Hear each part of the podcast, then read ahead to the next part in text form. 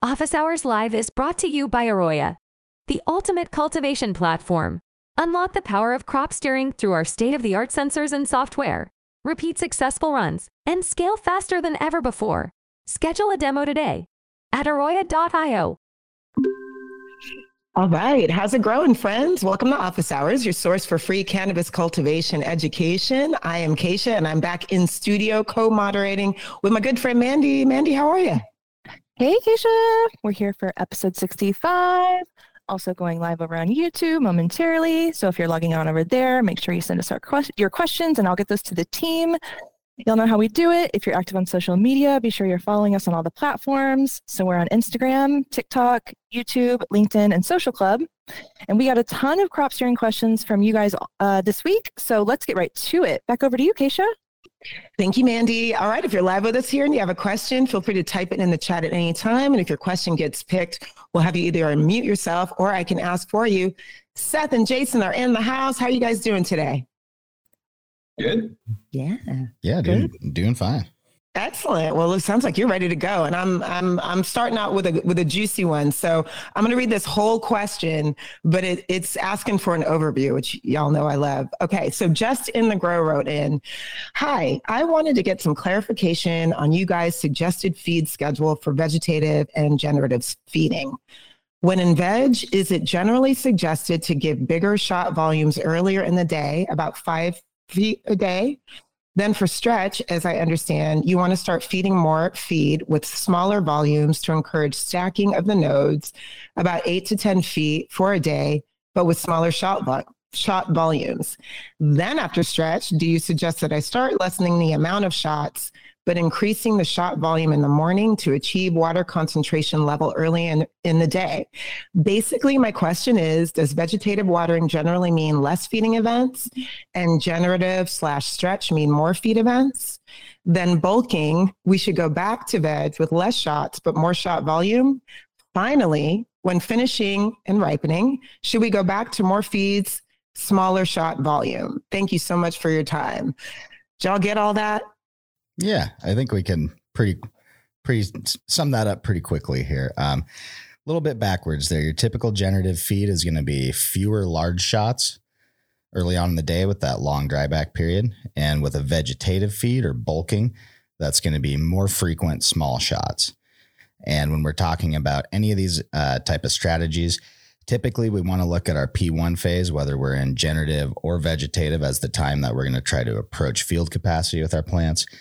And that's just so that we have some control over runoff and we don't have a bunch of different plants running off at different times throughout the day. Yeah. The easiest way to do it is just start thinking about P1s and P2s. And uh, I don't know exactly what P stands for. I'm guessing it's phase, program, phase. Uh, what what controller yeah. are you using? yeah, and so for you know generative, let's get up to field capacity fairly quickly. You know whether it be one, two, or three hours, and uh, then we let things dry back for the rest of the time. And then for vegetative, we're looking at you know getting our P1s in, getting up to saturation, and maintaining a high water content um, for an extended duration of photo period. So, you know, usually we're talking about eight hours, um, sometimes 10 hours, uh, you know, if you're in a smaller media for doing vegetative. And kind of some of the plant science behind this is thinking about each irrigation bringing fresh oxygen and encouraging a, a plant growth response. Um, when we're doing that, you know, that plant's going to be pulling water uh, every time that we do it, and it's going to be growing vertically faster. So when we do, uh, you know, larger drybacks, we're decreasing the osmotic potential between the substrate and the roots, which is going to make it so that plant stacks up a little bit shorter. And so that's usually why we talk about generative stacking. Um, one, because we're trying to get those node spaces nice and tight. And then two, usually we're trying to let the EC rise up a little bit throughout that generative stacking period. And then vegetative bulking after we've initiated reproductive hormone balance in the plant, we're kind of uh, encouraging as much growth as possible into those bud sites. Yep. And then, you know, I guess to round that out, when we go back to ripening for those last two weeks, typically, sometimes more, we're going right back to that generative growth or generative uh, irrigation strategy where we're bringing it up to field capacity with as few large shots as we can early in the day. Usually, you know, one, two, three hours after lights on. Typically twos, right where we start that out, and then trying to irrigate for a short amount of time as possible. So if we can get a two hour irrigation window without achieving any channeling, that's exactly what we're looking for. And then a long dry back. And then as always, I love to highlight we're always leaning one way or the other. There's rarely a run out there that people don't run into uh, some modifications to these, right? A lot of times you won't have your plant to pot size perfect. So in ripening, like, yeah, we want to go that classic generative strategy, but hey, we might have to put on a P2 in the afternoon just to make sure we don't over dry it overnight. Yeah, and, and when Seth talks about, you know, as few as shots as possible, usually we're talking about, you know, four um, irrigations, you know, within an hour. So irrigate, 15 minutes later, irrigate again, fit, uh, 15 minutes later, irrigate again, um, you know, get up to field capacity and, you know, ab- about an hour. And so if we saw yesterday's dryback at, say, uh, 15%, we might do four, or 5% shots. Um, that'll give us just a little bit of runoff, and then we can collect our um, manual readings, check P- pH and EC, and then that runoff if we need to. Um, you know, that being said, if you have fast flow rate drippers, sometimes you want to break that up into even more irrigations. And so, you know, really what it comes down to is the, the duration, I, what I call irrigation window. Um, so that's, you know, from first irrigation to last irrigation, how much time is that? So for generative, we're looking at usually one to three hours, depending on media size and um, an application in those cases. And then, you know, vice versa. A lot of times for uh, vegetative steering, we'll keep the same P1s as we had with generative. We're just adding some P2s to keep that field or that um, water content up. And there's a few modifications. You know, I will say if you are in a let's say you're not in a one gallon pot, you're in a two gallon or bigger pot. There's ways we're going to work with that to try to optimize that bulking. So if you're in a bigger pot that's not getting as much of a dry back, we might really focus on some of those really small shots so we get that stimulation, but we only have so much opportunity. If we dry back 10%, let's say, 10 1% shots would be the max granularity I could have on that irrigation schedule. And if we're going into bulking, a lot of times that's kind of where we'll optimize like, hey, I had four irrigations. I want to get eight or 10 on today as part of my bulking strategy. Sometimes I will take that P1 and double the number of shots I have and cut the volume in half just to take advantage of the fact that I am putting water on and I know I can use that time to stimulate plant growth. Because sometimes, you know, I mean, the alternative is taking it all the way up to field capacity and then just hitting runoff all day and pushing a bunch of water and fertilizer through the root zone and having it just run to waste, which is not what. There it is. Thank y'all for that overview. Respect the technique. All right, sending it over to Mandy. What's going on on YouTube? YouTube. Wow, YouTube. We just created something new there. Um, wow, that was a great overview. Y'all just blew my mind. Thank you for that. And thank you guys over on YouTube for these questions. Blaze wants to know, he has a couple questions. Hey guys, how do you avoid overwatering young plants while veg steering? And what are your protocols for fixing plants that are overwatered? Um, so, I mean, first off, is have some way to monitor water content and water usage in veg plant structures. Um, you know, my favorite way to avoid it is use an appropriate sized vegging media. Um, so if we're looking at something like um, rock wool, you know, start off in a four by four. If you're going to end up on slabs, veg them in the four by fours, and then get on the slab in flower. And that's going to be one of the easiest ways to make sure we're not overwatering. Is you know, don't have too much water holding capacity in that substrate. And so, um, you know, for cocoa, there there are cocoa starter blocks. Um, sometimes, if you have really productive plants, you can go right from a, a starter um, you know, like a, a, a little plug into a one gallon media. Um, in that case, you know, just make sure that you're doing a great job with your rooting in practices and uh, and go from there. As far as if you have uh, plants that too much water, um, you know what, what happens is if the plants have too much water, usually we're not getting uh, oxygen refreshment because we can't irrigate enough times to that point. And then the roots get lazy so they're not going to start engulfing the um, bulk of the media.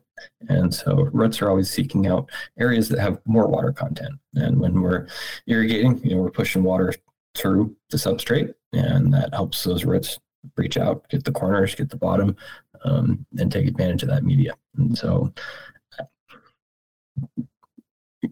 my my my terrible way of saying it is, you know, anytime we try to fix something with plants, is don't do it next time. Um, yep. Seth might have some super secrets on it. I mean, if you're saying you're overwatering, you already admitted the problem. So, step one usually is to try to correct those cultural habits. And, you know, I know in veg, a lot of times um, there's still quite a few growers out there that don't have automated irrigation in veg that, you know, and, and to be realistic, right? Like in veg, we don't typically need nearly as much light. We're going for a lower input room typically than the flower room because that's where we're actually pulling dollars out of. So, looking at your holistic veg approach and saying, hey, um, even if I am hand watering, what is my root in strategy? Because if I just stick a plant in and then water it with a vegetative irrigation strategy, that's not rooting in and that's not exactly what we want to be doing. Even if you don't have substrate sensors, you can always go real old school and get a load cell in there, get a scale and go in and say, hey, how much did this pot weigh when I transplanted the plant in? I'm going to go back and keep weighing that same pot. I'm going to flag it and see, okay, have I lost 10, 15, 20% of my water content and use that as a line to make my watering decisions. And then, you know, a big part, next big step too is uh, moving to automated irrigation so you can put on a 1% shot, even if it's 1% of a 0.3 gallon cocoa pot. And that's part of the key there too is, you know, if I'm just walking around with a hose or even have automated irrigation, but I'm making that call based on, hey, I walked around and picked up some plants. I'm probably, you know, my my hand scale is just never that accurate. It's always biased, right? Compared to what the last package is something I picked up that had a weight on it says. so, um, getting that real accurate look, even if it is, like I said, really simple, even with a, set, a load cell. And then the other one is, hey, if you are still hand watering using smaller or bigger pots, looking at an intermediate media, you know, going with a four inch pot, even if it is a cocoa perlite mix and a four inch hard pot that you then transplant into your bigger pot. Um, having that smaller media, like Jason was saying, it really helps the plant seek out that water. It doesn't have to try as hard. And then, you know, if you've got problems in the facility, you're like, hey, we're just not going to overcome this with equipment immediately. Use the old crutch, perlite.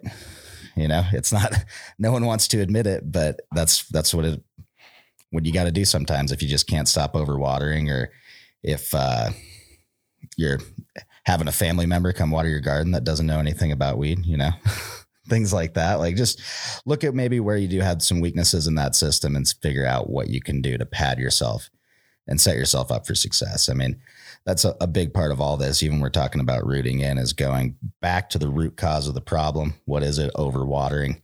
What could it be? Well, we put too much water on. What's our actual water content? We have media that's too wet or do we also have some environmental problems in the in the uh, bedroom? You know, sometimes when we're looking at plants that are struggling to root in, we got a combination of massive overwatering and uh, too dry. That's super common to have in bedrooms where we don't have this huge crop putting a lot of moisture into the air at all times. So, hey, if it looks like at 80 degrees, we're actually at a point, not point, but 1.4 VPD or 1.6 or something.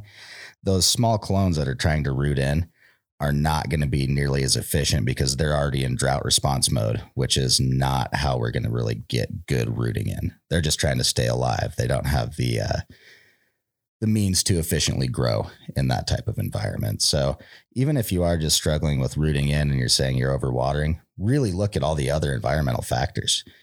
You know, and and a lot of times what I like to do is say, hey, why why am I struggling with this at this particular facility? When I know that I've seen other people have success and no problems doing the same thing. Like what's different here than there? Because a lot of times, you know, and we, we say this a lot, like there are great products on the market. It, it might not be your media. It might not be your nutrients. It might be a really small operator error or limitation that the facility has that you just haven't singled out yet. You know, it's, it's hard to place blame without quantifying everything. So start there. And kind of just to um, you know talk a little bit about, I love using scales. Like I just use some kitchen scales. They're pretty cheap on Amazon, and uh, you know you can get a few of them, leave them under your block. Uh, really, what you're doing is taking the the weight of the block when it's dry, uh, taring that out, and then you know as far as plant weight, you have to kind of account for that as a, a negligible impact. Um, do keep it in mind, you know, as the inputs that we're putting in are adding weight to the plant. But I'm just going to share a quick simple math thing that you know we talk about and you know, I, I, like to use grams and milliliters because obviously one milliliter of water equals one gram of mass and just because uh, it's easy at about one liter if we're looking at a four by four by four um, we've got 1030 milliliters of uh, actual substrate volume. And so if we come in at say you know 70% water content at field capacity that means that we're going to have 700 grams uh, of weight in there. And so before you irrigate take your weight. After you irrigate take your weight.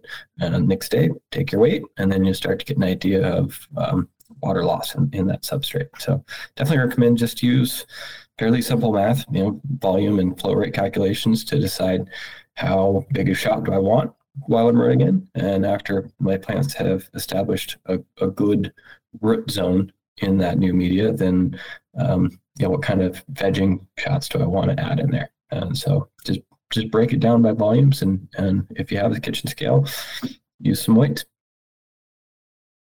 Yep, and you know it, that might sound a little scary sometimes, but you can keep it real, real simple by just taking your hydrated block at transplant, weighing that, and then remember that one gram per milliliter rule go to, you know, like let's say you're using a two gallon cocoa, go look at what the manufacturer specs are. They, I'll, and I'll really stress this when we're talking about gallons.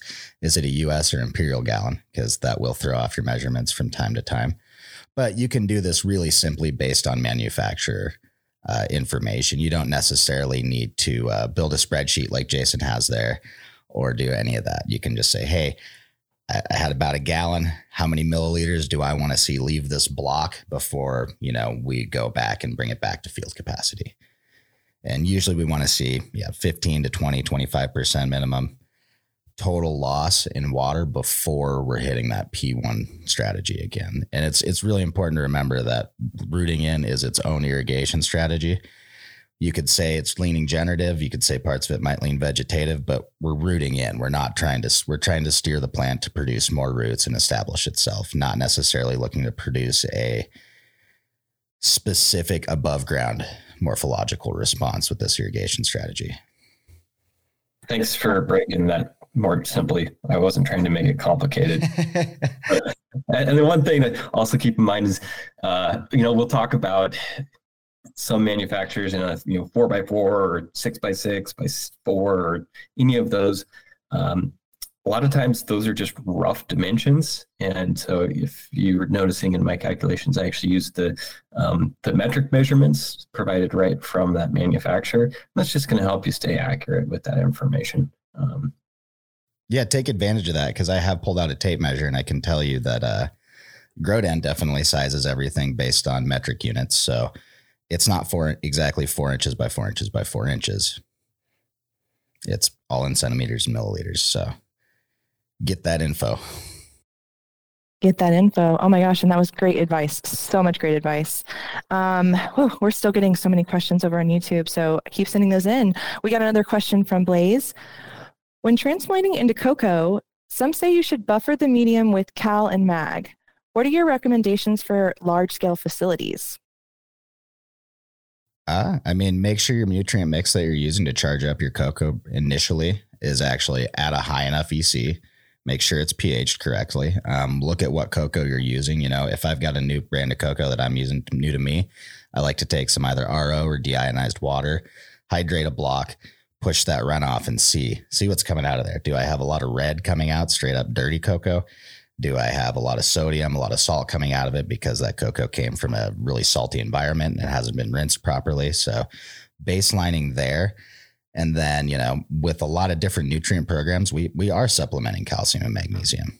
It's super common to have a CalMag component.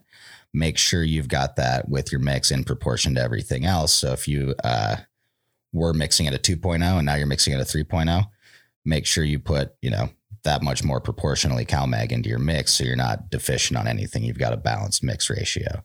Specifically for cocoa, um, the CalMag is not necessarily specifically, you know, useful in cocoa, but for a long, long time, you know, we had um, all of these different fertilizer products out there that the closest thing that you could say you're selling it for was tomatoes, right?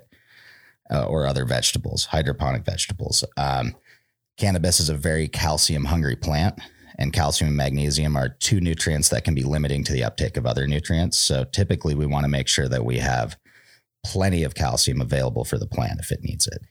You know, that's also part of why in most commercial mixes that you see around now, um, especially for your early flower stretch mix, we're looking at calcium nitrate as a primary nitrogen source. That's because we also get that calcium, which is very essential to uh, healthy growth in cannabis. So to, to, answer it, yes, use it, but make sure you're using it as a balanced part of your your uh, program. Sounds like the way we used to um, talk about cereals and eating breakfast and stuff. Yes, with some considerations, you probably might need that. um, awesome. We're going to keep going down our list.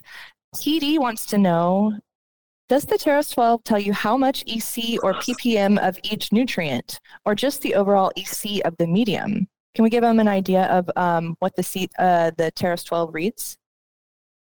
Water content, electrical conductivity, and uh, temperature of the substrate. So the answer is no. Uh, you know what it's looking at is how well does an electrical current run through the media that it's in, and that's what it's telling you. It's just like any electrolytes. You know, looking at Gatorade, for example, if you put a TEROS 12 in some Gatorade, it's going to tell you how much uh, ions are, are passing electricity in that substrate. And when anytime we're looking at salts, it's going to the more salts we have, the easier it is for electricity to pass through that substrate. Um, so answer is no. It doesn't tell you the individuals. There's really not much equipment on the market that can do that for you at, at this point. There's some really expensive lab stuff, um, but but nothing in situ that I know of. Yeah, there's there's not a sensor that I know of that would, as a probe, be able to differentiate what salts you're getting. You could pull your runoff sample and go try to get that analyzed. But typically, the big thing is we've got, you know, electrical conductivity measured in decisiemens per meter. What we do know is that at 3.0 or 2.0 or 1.5, every ppm meter out there is using electrical resistance or conductivity to figure out what that ppm reading might be. So the raw data expression would be in DSM. The refined version that a lot of us are used to seeing off of our ppm pen is actually a conversion based on ppm 500 or 700. So a 3.0 would be that's what experimentally uh, has been tested and proven with that meter. If I go and mix up a 1500 ppm solution of an ionic compound and then dissolve it in water, or not, well, it isn't dissolved, it's mixed up. If I mix that up and test it, that reads a 3.0. So even when you've been looking at, say, a ppm meter for years, it's always been extrapolating off of that. ppm is just easy to think about as a cultivator because that's milligrams a liter, right? Like if I'm mixing up any quantity of salts into water, I can calculate the weight that I need based on, hey, I want X amount of ppm. I have X number of gallons or liters of, of fluid that I need to mix into. Here's how much salt I need to be putting into it. And then also, we can look at the individual salt components and break down how many ppms of what nutrient you're getting in there. Um, typically, though, when we're looking at this, if you are, unless you have a really weird condition or you're using a fertilizer that you know nothing about, what's coming out of there is much less important than how well you're balancing how it goes in and what's going on in the root zone. You know, we can even look at tissue analysis results and say, hey, you've got X amount of ppm in tissue of this, this, and this, calcium, nitrate. We can go down the list, but um, it's not always even that going to be directly like, hey, you need to supplement uh, boron or molybdenum or phosphate. It's like, oh, well, the plant didn't get enough in. Is it a missing component or is it just an issue in how it was delivered to the plant? Or does this plant really suck at uptaking that particular nutrient? This is where keeping an eye on the runoff pH is is really the first easy indicator of how well nutrients are staying balanced, um, depending on the plant's nutritional needs. And kind of my rule of thumb is, you know, if you see that pH drift too much, um, especially with a specific strain, and, and, you're used to using that nutrient line, then go um, send in for um, leaf tissue analysis and get an idea of, hey, what what is this specific strain hungry on? Mm-hmm. And then, you know, I mean, to extend that a lot of times even at a high level a lot of times what we're going to be doing to fix nutritional deficiencies is either uh, you know if you're using a product that doesn't have something you need it's adding that right back to that calmag supplementation question. A lot of times though we find if there's not a ph issue sometimes it's just more you know feeding at a 3.0 versus a 2.0 can make a big difference for a lot of plants or getting that root zone EC from uh, it's say between a 2.0 and a 4.0 getting that up. So we're between a 4.0 and an 8.0 let's say. That way we just have enough available nutrition for the plant. So while while it's interesting don't overthink it i guess is my best advice when you're worried about what exactly is coming out of there because we can only act on a certain level right Totally. Thanks, y'all. Um, Eduardo has a question about pest management. Can pest management be treated or cured during flower uh, during the flower phase? I noticed a little bit of pests on my plants during day six of flower. I've been spraying antifungus Be Safe spray during their sleep and been keeping up with VPD. Do we have any advice? Know what pest you're trying to deal with. Um, you know, you can use definitely some type of predatory biological, you know, some other type of bug to to help neutralize um, pests, but you have to know specifically what you're dealing with. So go stick it under your microscope and Google search some things. Um, you can probably actually drop the picture into Google search and uh, it'll tell you which bug that is. I don't.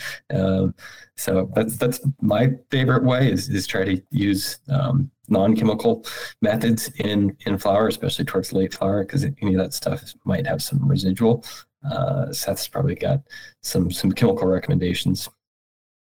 Yeah, I mean, I, I I don't mind spraying at all, but typically I try to do it, you know, up to about week two in flower max, and then I'll switch over to using some biologicals. Um, if you're on day six of flower and you've got uh, what you would suspect is a spider mite or aphid infestation or something, um, there's always organic options. You've got things like your Dr. Zyme, a boatload of different uh, horticultural oils out there sold as different pesticides that are pretty low impact. Personally, um, if I can get it on pre uh, pre flower set, usually I'm going to go with something like Botanigard Max or Pyganic or a good old bug bomb of some sort, some kind of pyrethrin that's going to go in and really knock down things heavily. And then after that, I'll switch over to bringing in beneficial insects. Uh, and part of that's just because it's this is integrated pest management, not extermination, but we've got to uh, strategically really bring the hammer down sometimes to keep these populations under control. Um, there's really nothing about that. No other way to go around. And then also, you know, if you're if you haven't been growing a long time and like let's say this is your fifth run and you're noticing this stuff coming back and getting worse at different times, facility cleanliness and maintenance. I mean, if you're not doing a really good job cleaning out your room between rounds, how can we expect the next run to be bug free if they've actually, you know, taken up residence inside of your grow space and you're not getting rid of them on a regular basis? And it's frustrating. Sometimes you're there, you know, steaming out cracks, spraying the pressure washer, bleaching everything. Sometimes you do. I mean, it can get weird. Sometimes you'll break out a caulk gun and start caulking up cracks in your concrete floor or cinder blocks or anywhere that these bugs can hide. So, and to kind of build on that, you know, integrated pest management, the one of the best ways to help avoid pests is have as healthy a plants as possible. Um, and so, you know, definitely take a look at your environments, um, some of your pruning practices, making sure that you know you're creating a consistent environment. And and if if you have encountered some pests, every once in a while you can tweak your environment a little bit to something that helps reduce how quickly they reproduce. Yeah, and you know, certain certain basic practices. Um, like if you're bringing genetics into your facility, um, I I personally don't bring rooted plants into anywhere that I'm going to grow. I want to be able to go get my own clones where I'm going to take those, isolate them, quarantine them, and I'm not transporting any kind of media into my facility with me. And ideally, I'll be able to take those clones in somewhere, like I said, quarantine them. Oftentimes, be able to do uh, either ZeroTol or of some kind of sanitizing dip. I prefer bleach, and then rooting those out and having being able to quarantine them for at least a few weeks while I watch and just see, like, hey, did I accidentally bring anything in and not clean it well enough? Because once it's in, you know, uh, patient zero doesn't matter in your garden because all the rest of them are sick now. So we want to avoid that. And then, you know, another one is just looking at certain maybe facility design features that or practices that do promote pest, you know, residence and spread. Like if we've got our moms cloning and veg all happening in one room, that means I really don't have a chance to clean that room out if the room's always full of plants. So if I have something like, let's say, root aphids, if I can never clean those, clean the moms out of my bedroom, those root aphids are just going to be going back and forth between all those incoming veg plants and those mom plants. So, all right, what what's the solution there? Well, we need to fix the facility here and make it so we can isolate things the way we need to. Or if not, hey, we're going to be doing a lot of root drenches. We're going to be uh, dealing with pest management, not extermination. Right there, always go back to that. Um, and then you know another one too is just practices on site. You know, if you've got eight flower rooms going, try to structure your day so you're moving from the youngest to the oldest room. So if you've got if part of your chores for the day is like, hey, my responsibility is I check clones, manage veg. Like, let's just say I'm I'm running a small two two flower room grow with two employees. Here's Seth. If I I know I'm responsible for clones and checking all my rooms every day, clones are going to be first, followed by veg, followed by then going into the flower rooms. And when I if I have to pick my flower rooms, I'm going to go into that youngest one first and go forward because as we get farther and farther into flower, there's less we can do. Right? I'm not going to be out there spraying Pyganic at week six all over my nice frosty buds. So if I do have an infection in there, now I'm stuck with biologicals. I don't want to be in a spot where I could carry that pest back to a younger room where it might have even more of an impact because it's affecting plant health at an earlier stage. Awesome. And let me clarify I read his question wrong. He meant to ask you guys about powdery mildew. So I'm sure mm. some of your advice will still um, answer that question. But um, so his question is about powdery mildew and how he can avoid that. And I haven't noticed any mold since treating it, and they're on week two of flower. So if we have any advice. I'd probably try to get uh, some sort of environmental sensor in there so you can see what it's doing overnight and just make sure you stay out of the environmental conditions where we typically see powdery mildew form you know, just just like mold, botrytis, powdery mildew, we see that at lower temperatures and more humid environments. You know, if you go outside all around, like let's say Seattle, maybe sometimes parts of the Bay Area in the winter, you'll see powdery mildew on all kinds of different plants, and that's just because it's the right time of the year that it can thrive. I know where I live every year, my zucchinis and squash just get taken out by powdery mildew in the fall. But that's right when the overnight temps and humidity really get into the sweet zone for powdery mildew to grow. So, my guess, there's probably a decent chance your room's getting cold at night and you don't have a dehu running or something that's keeping up with that. Awesome. Thank you for that. Um, we have a question from Chris over on YouTube. This is a little bit long, so um, bear with me. Take a deep breath. Sorry. Chris wants to know when we first enter veg, we're having a difficult time reading, uh, reaching 10 to 15% drybacks without a shortened irrigation window. What should be prioritized? Hitting 10 to 15% drybacks in P3 or ensuring that our irrigation window is long enough to not induce ripening cues? And or would shortening the P2 shot interval to 1.5% dryback to induce more shots help us bridge the gap with a shortened window? We're running 1.5 gallon coco pots under 1,000 watt HPS bulbs, and we have a heavy defoliation in the week before going into veg as well. Thanks. Love the show. Let me know if you want me to drop that in the chat.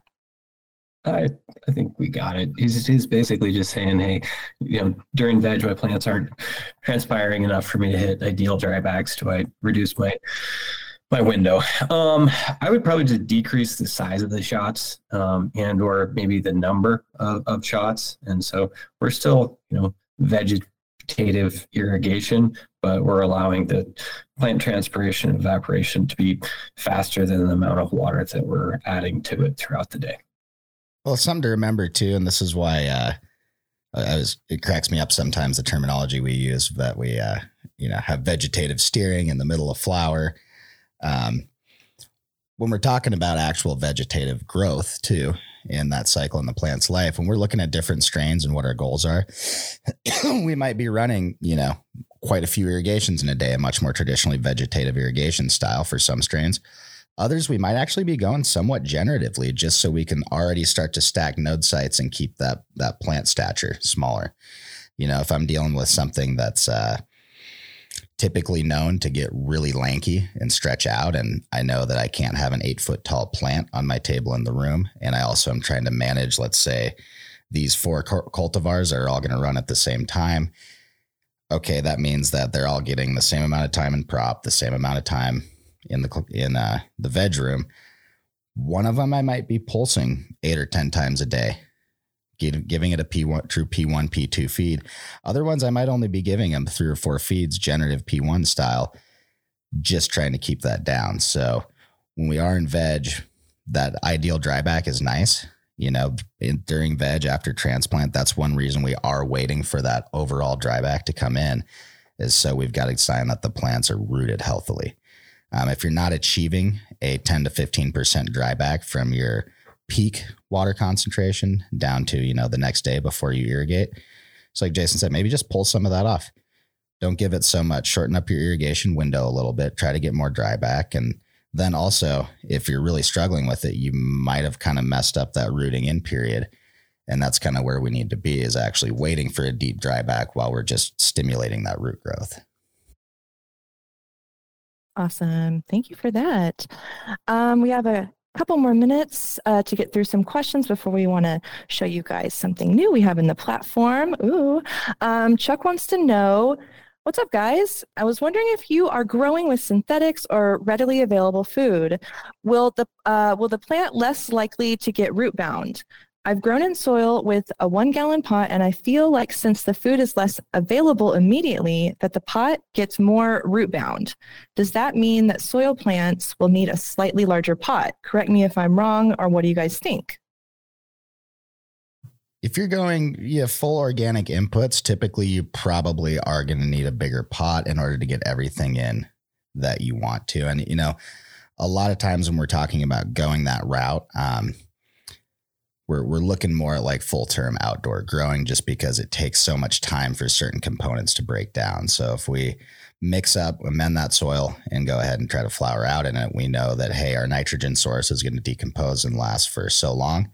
I'm going to try to time my amounts and uh, put the right amount in at the right time. So I might let my soil cook for a month, maybe two months, just depends on what I'm trying to do. But there is a lot harder art in that, and typically you do need a uh, bigger pot. You know, soil takes a long time to develop, and you need a lot of different things happening inside of there to actually make those nutrients available. So, uh, the root bound thing has less to do probably with soil versus soilless because if we look at like even you know your classic coco bag at the end of an eight week run if i pop that bag open I should see mostly roots. A lot of the coco will have washed away at that point. Um, I, I would say the synthetic nutrient uh, issue, or not issue, the synthetic nutrients versus the uh, organic really don't have much to do with the root binding. It's more about how much work you want to do in your grow room to help keep that soil alive or keep pests down. Yeah, and you know, I think I mean, as far as substrate size, when we look at you know, growing in a one gallon coco, typically if we're hitting a big plant, that coco is like almost solid roots by the, the end of it. Um, you know, we're providing synthetic nutrients, so the nutrients are instantly available. Um, really, all the coco is doing is making a place for the water to be held um, while that, that plant is accessing it. Whereas, usually when we're in a living soil, you know, we're going to have to have more space for those roots to to reach out, um, access, you know, that surface area to the the biologicals that are breaking down throughout that process. So, you know, typically we're, we're going to you know want to have some types of um, you know mycorrhizal in there uh, encourage lots of surface area access to those roots yeah and i mean you know something to think about too and this is true with all agriculture if we looked at uh, traditional by you know um, traditional organic sources of let's say nitrogen if we're looking at you know putting cow manure out in a field. If you want to get the just because of the total nitrogen content in that compared to salt fertilizers the amounts of different types of compost you'd have to put on to achieve the same nutrient load in the soil is just immense.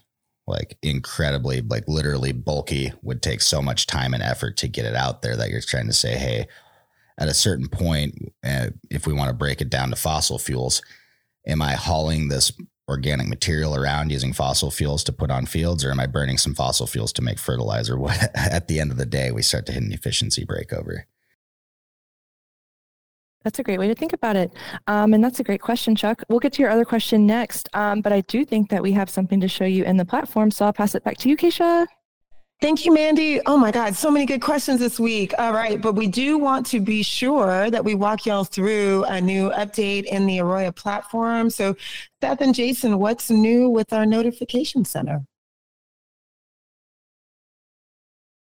Yeah, so basically, we have expanded the features and uh, notifications available on your account or other members in your facilities account. Um, first off is just kind of clean things up as far as how they're displayed here, make it a little bit easier to to deal with. We've broken it out into data type alerts, hardware type alerts, and then task type alerts. And so you can now enable push notifications from the web app. Um, these will be pushing to your mobile via the mobile app, but you can control whether you're getting those um, on or off. Historically, you had to go into the mobile app to do that. Just makes it a little bit easier to manage uh, how you're getting the information that you want to see.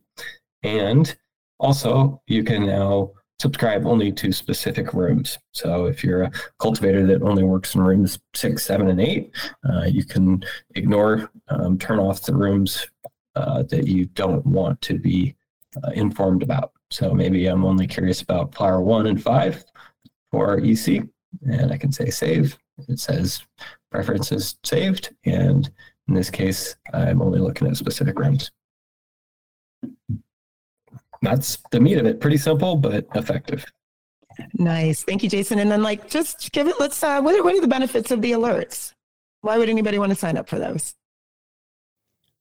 If something breaks or if someone at your facility makes a, a set point wrong, um, gives you a heads up. You know, you can't you can't always be in the garden watching the parameters. Uh, you can't always be on the computer or on the mobile app watching the parameters. So, you know, if we see our humidities, you know, maybe I get a text message every uh, evening at photo period off. Well, I, I know that probably need to do a little bit better job managing um, how my, my dehums are running. Uh, make sure that, you know, we don't run into some PM issues.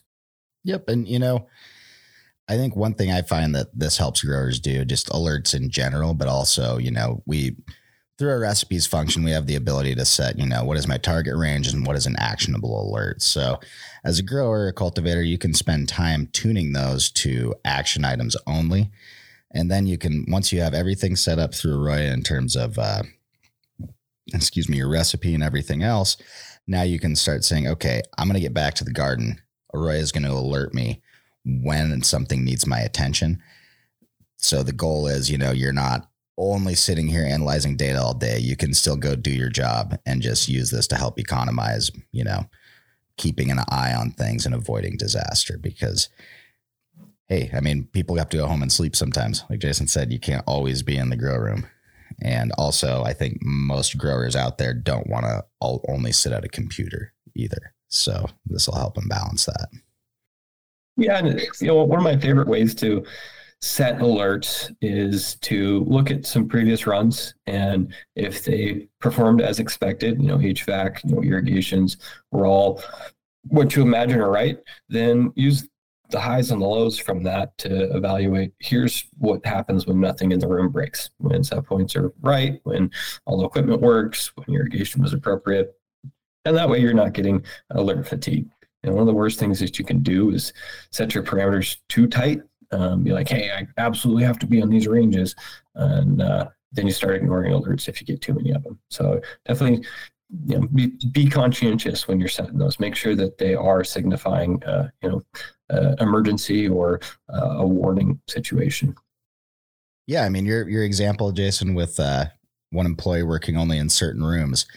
That that's exactly part of why we uh, expanded, you know, the granularity in these alert options, just because we want people, we want them to be as effective as possible, and if that means, hey, I'm responsible for irrigation in two rooms, I'm going to focus on those. That way, I don't get an alert whenever everyone else is messing up and learn to ignore it. It's it's too easy when you're getting notifications from, let's just say, at any given workplace, right? You might have Aroya, Slack, Gmail. Like we can go down the. We, we live in a world now where a lot of a lot of places have four or five different programs that you're getting alerts from throughout the day. You know, I know I've I've gotten a few since we've been in this podcast. And one of the things that you know we always encourage that people do is use the alerts through the harvest group, and this is going to allow those to be better tailored for what your conditions in the room are during that time. And one of my favorite little secrets is to add harvest day and disable all of my alerts on the harvest day so that my phone doesn't get blown up when we take the sensors out of the plants. And so usually for harvest day, I'll try to set it one or two days um, just in case you know I'm right in that range, and then have your alerts and targets disabled for that period.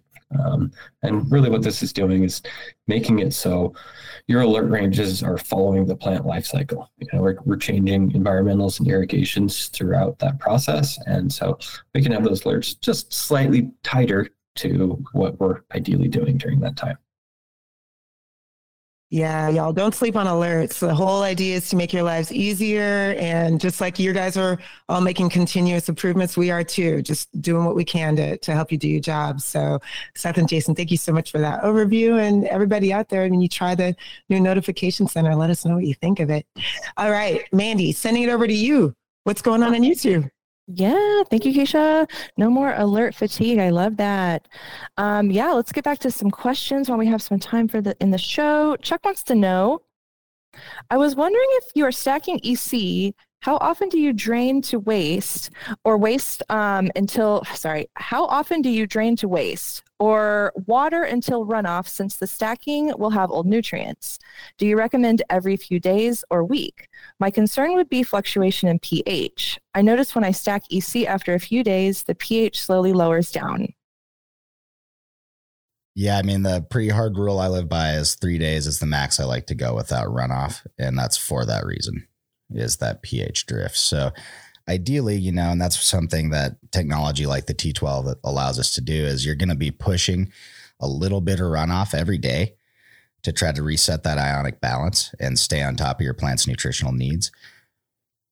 But without technology, it's very tough. Like, you know, back when we were only looking at runoff, for instance, it was really difficult to really, you know, fine tune what your EC was doing in the root zone.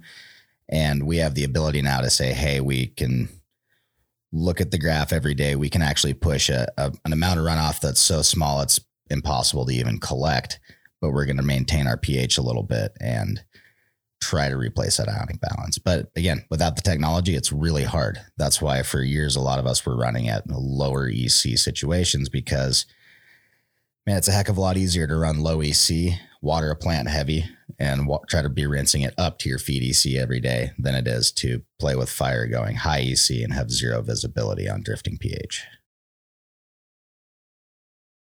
Use the tools at your disposal, growers. Um, that is it for the questions on YouTube for now. So I'll pass it back to you, Keisha.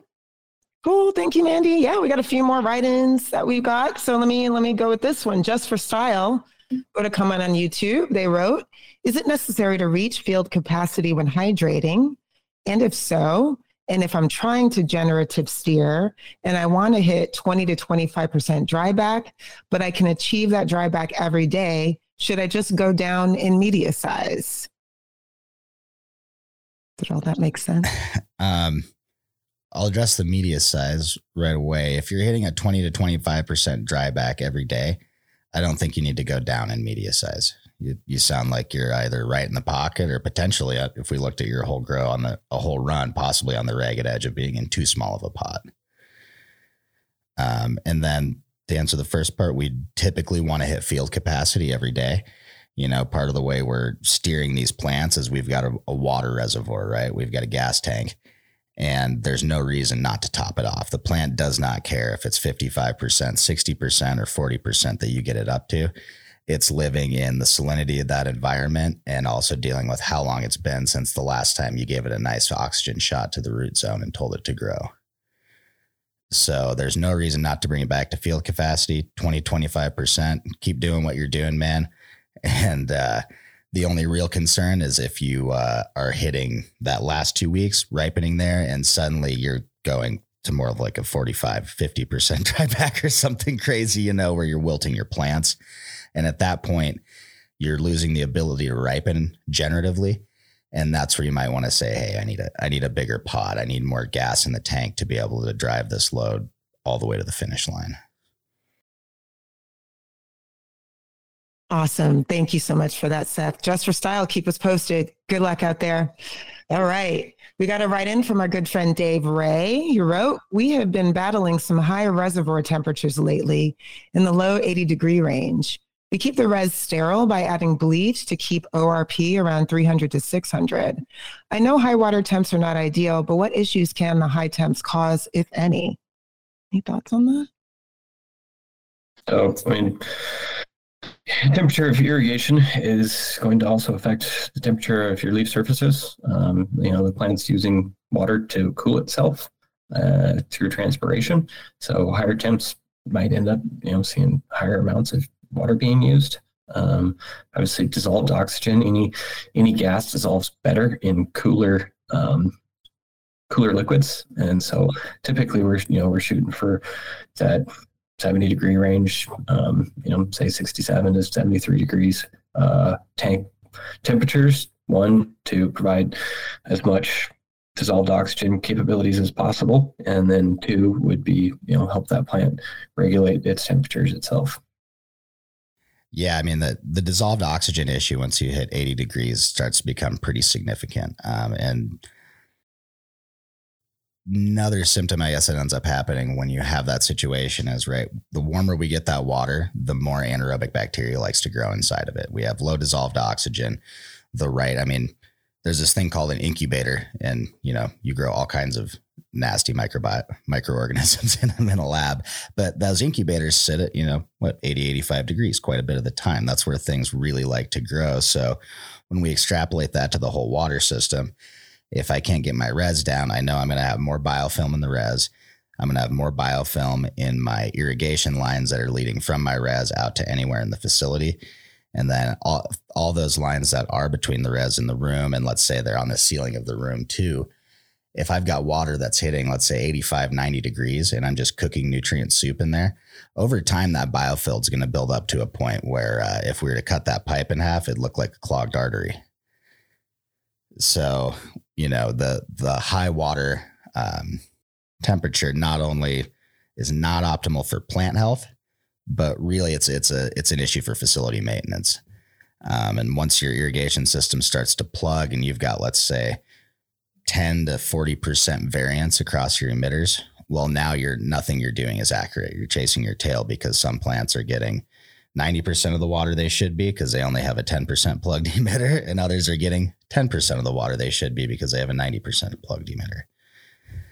So get, get that problem solved really quickly before it, you know, cascades into, into others would be my advice on that one.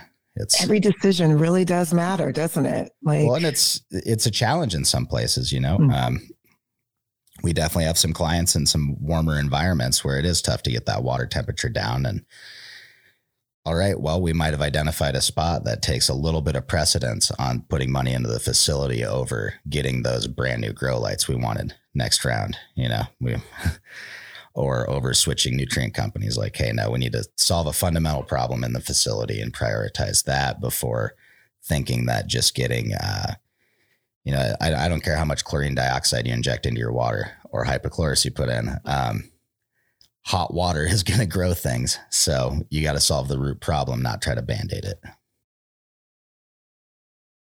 Fantastic, you guys. Thank you so much. All right. We have one question left. I thought this was kind of a fun one. Let's see what you think. So, Scott wrote in asking Do you guys do facility tours in Pullman for companies interested in your products? I have a T3 in Seattle and would be eye opening to see your guys' software at work. What advice do you want to give Scott? Not traditionally, um, but that being said, if you're interested in seeing how it works, hit me up and an email or let's let's get a phone call going and and talk about uh, some options. We do have a, a facility here that um, we work with a, in a partnership that's got a lot of our equipment. So um, hit us up and I'd be I'd be happy to show you how it works. Absolutely. I mean, the one thing I will clarify are where Jason and I are usually sitting is a factory. So not not too much actual um, plant sensing going on there in action, but we do have clients that we work with that are happy to give tours and see it, let you see what's going on. And while you're while you're here, come check out how we manufacture electronics yeah. if that's interesting yeah. to you. Absolutely, yeah. We just uh, I, I like to clarify to people that it's really not exciting. There's no beautiful weed plants at my office. I got like a fake one and a chunk of rock wool. That's about it. Actually, I don't mean to brag, y'all, but I'm going to be planting some seedlings this weekend. So I have weed plants in my office all the way in Northern California. we got it. What you putting in this year? I don't know. I don't know what seeds I have available. Oh, so nice. yeah, whatever I get, I'll grow it. Fantastic. Awesome. All right. Anything else over on YouTube, Mandy? Um, I think that is it for the show for today. Thank everyone for your questions and the shout outs. It's always a great time with y'all. Ah, fantastic. So good. Seth and Jason, so good to see you. Before we go, who can we thank for these fly hats that you're wearing today? I've got my North Country Farms hat on. Got a shout out to Jacob Nelson over there. He hooked it up. Good old Athena hat. Tried and true, yes. And uh, me and Mandy, we are supplied, fitted by Aroya. so, you know, all right, nothing but the best. All right, that's it. Thank you, Seth and Jason, for another great session. Mandy, thank you for co moderating with me. Couldn't do this without you. Chris, thank you for holding it down and producing some magic in the background. Um, thank you all for joining us for this week's episode of Aroya Office Hours. We do this every Thursday, and the best way to get answers from the experts is to join us live. To learn more about Aroya, check out our demo link on our website. Um, one of our expert experts would be happy to walk you through all the different ways ways our platform can be used to improve your cultivation process. As always, let us know if there's a topic you'd like covered in a future office hour session. You can post questions anytime in the Aroya app. Feel free to drop them in the chat. Send us an email at support.aroya at metergroup.com or send us a DM. We are on all the socials and we love to hear from you. Thank you so much for your time. We record every session. We'll email everybody in attendance the link to the day's episode. It'll also live on the Aroya YouTube. Like, subscribe. I cannot talk like, subscribe, and share while you're there. And if these conversations are helpful to you, please feel free to spread the word.